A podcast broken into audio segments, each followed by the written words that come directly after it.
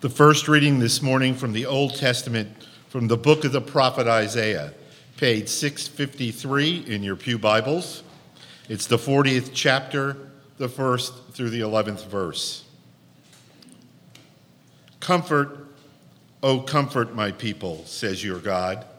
Speak tenderly to Jerusalem and cry to her that she has served her term and that her penalty is paid this she has received from the Lord's hand, double for all her sins.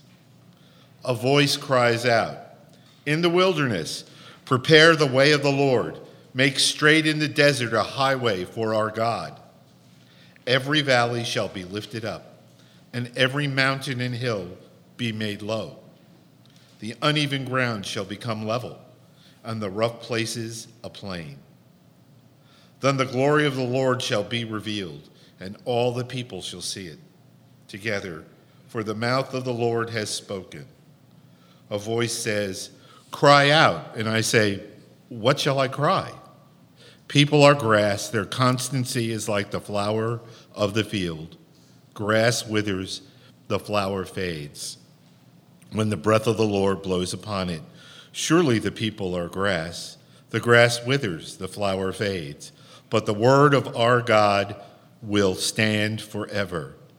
Get you up to a high mountain, O Zion, herald of good tidings.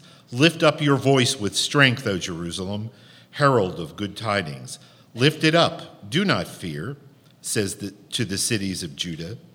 Here is our God. See, the Lord God comes with might, and his arm rules for him. His reward is with him and his recompense before him. He will feed his flock like a shepherd. He will gather the lambs in his arms and carry them in his bosom and gently lead the mother sheep. And our second reading this morning is from the good news of the evangelist Mark on page 910 of your Pew Bibles, the first chapter, the first through the eighth verses the beginning of the good news of Jesus Christ, the Son of God. As it is written in the prophet Isaiah See, I am sending my messenger ahead of you, who will prepare your way, the voice of one crying out in the wilderness Prepare the way of the Lord, make his paths straight. John the Baptizer appeared in the wilderness, proclaiming a baptism of repentance for the forgiveness of sins and the people from the whole Judean countryside and all the people of Jerusalem were going out to him and were baptized by him in the river Jordan, confessing their sins. Now, John was clothed with camel's hair, with a leather belt around his waist, and he ate locusts and wild honey. And he proclaimed, The one who is more powerful than I is coming after me. I am not worthy to stoop down and untie the thong of his sandals. I have baptized you with water, but he will baptize you with the Holy Spirit. The word of the Lord.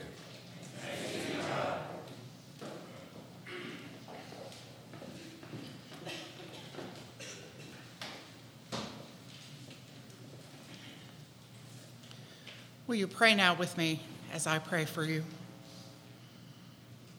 Lord, we do indeed know that your word will stand forever. Help us to hear your word and live it in our lives today. And may the words of my mouth and the meditations of all our hearts be acceptable in your sight, for you are our strength and our Redeemer. Amen.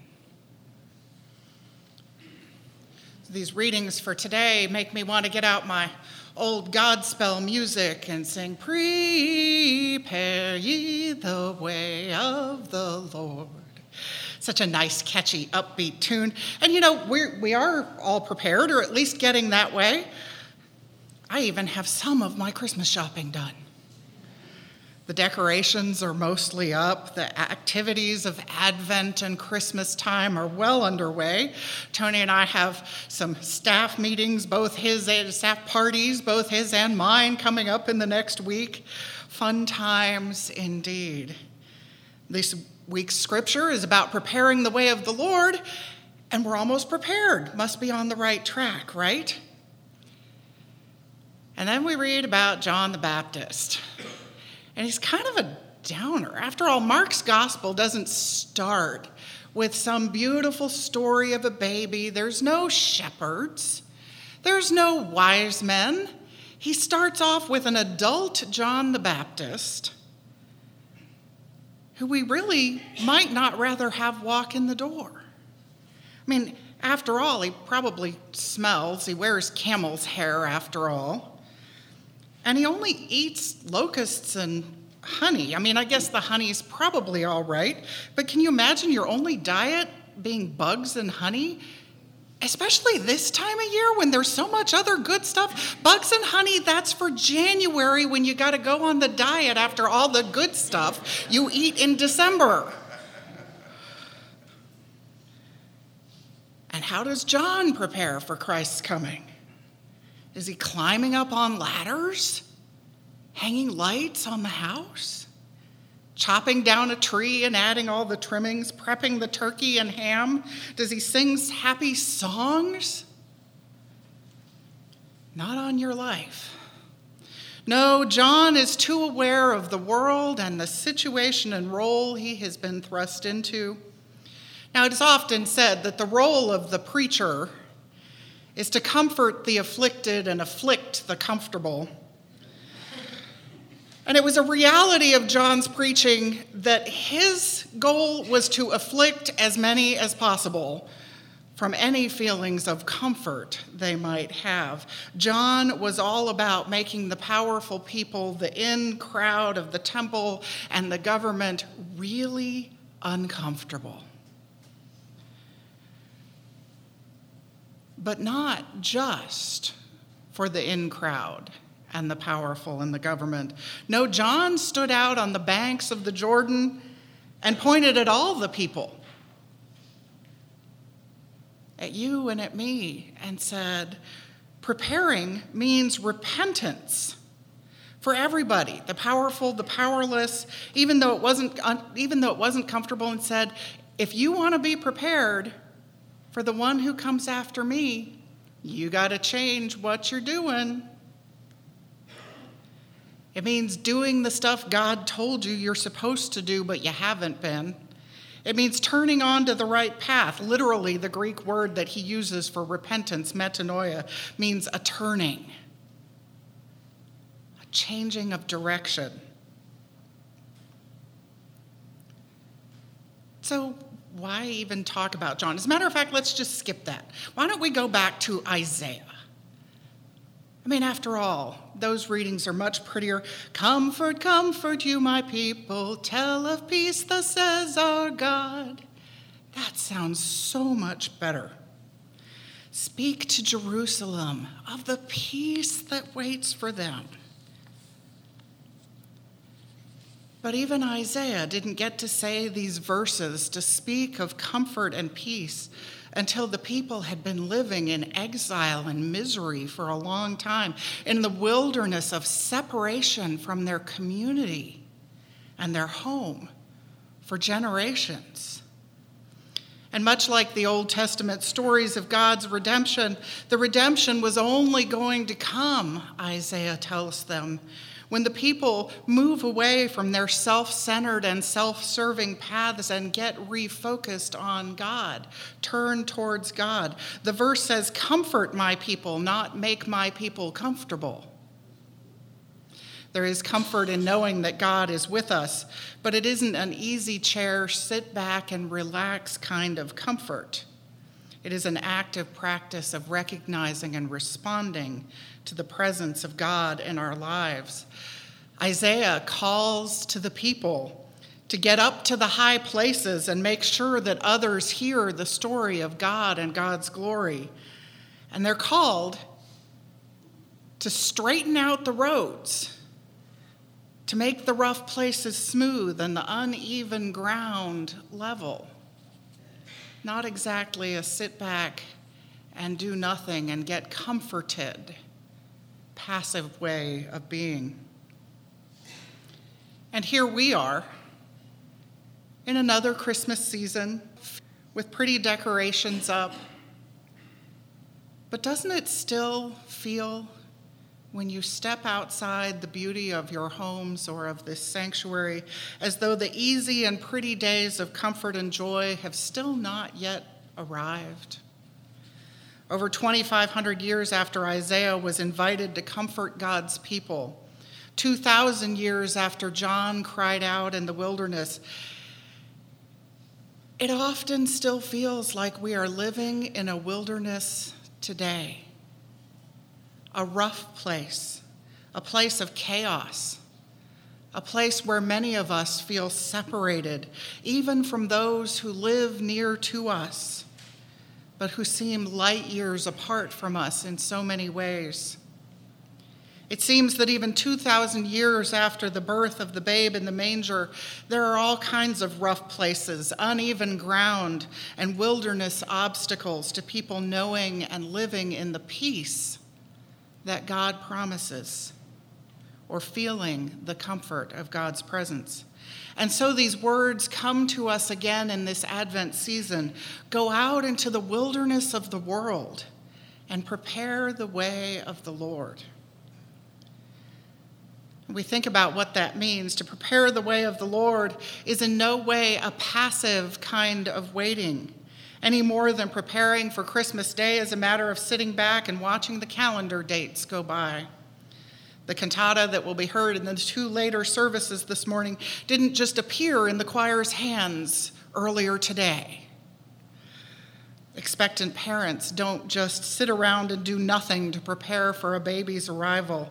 Now, there may be very little that mom or anyone else can do to make sure that everything will be okay, but that doesn't mean there isn't a lot to be done before that baby comes. You don't wait for a wedding day to start planning the event. You don't get ready for a test by never opening a book, believe it or not, or never doing homework, or never paying attention in class. I see some parents nudging some elbows. I'd nudge mine, but he's all the way in the back. Not if you want to pass, that is. By the same token, the preparations for the coming of the Lord are an ongoing thing. The preparations for the ways we live our lives are an ongoing thing. The choir practices regularly, and I imagine have been preparing for the cantata for some time.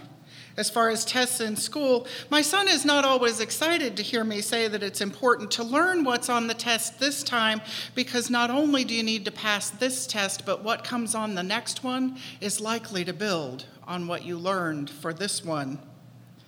You can do a lot to prepare for the baby's arrival, but once it arrives, you can't just sit back and say, Yep, we're done, and plop the baby in the crib and sit back and wait for it to grow up. Wouldn't that be nice? But no. the preparations for the wedding day take all kinds of time and labor, and the wedding day finally comes and goes. But once it is over, it is the work of the marriage that begins. The Gospel of Mark points us to the ongoing nature of the story of faith and being followers, not only of the Christ child, but of Jesus, the Son of God, because Mark's Gospel says this is the beginning of the good news. He doesn't say this is the good news, this is the beginning of the good news. We're just getting started. We're just starting to work our way into the life of faith. Howard Thurman says it best when it comes to what the preparations of Christmas lead us to. In a poem called When the Song of the Angels is Stilled. When the song of the angels is stilled, when the star in the sky is gone, when the king and princes are home, when the shepherds are back with their flocks, the work of Christmas begins. To find the lost, to heal the broken, to feed the hungry, to release the prisoner, to rebuild the nations, to bring peace among people, to make music in the heart.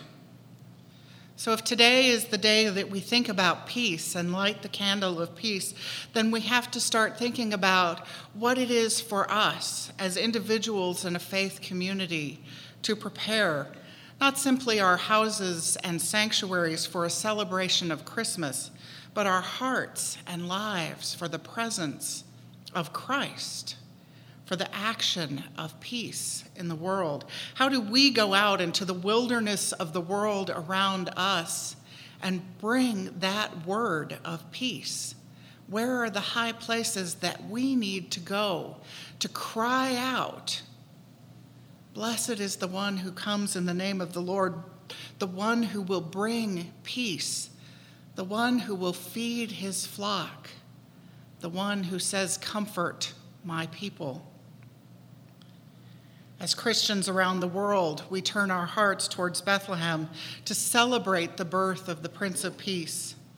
And we remember and celebrate the coming of Emmanuel, God with us, all of us, as we seek the things that make for peace for all. So be active,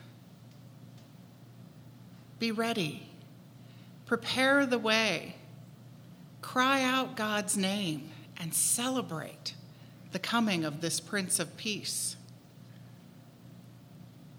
We are called we Christian people, to prepare the way of the Lord, to make the rough places smooth, to make the highway straight for those who are having a hard time making their way down it, to commit ourselves to lives of holiness and godliness as we wait for the return of Emmanuel. And then, by the time our waiting is complete, we will have been co creators and citizens of a new heaven and a new earth.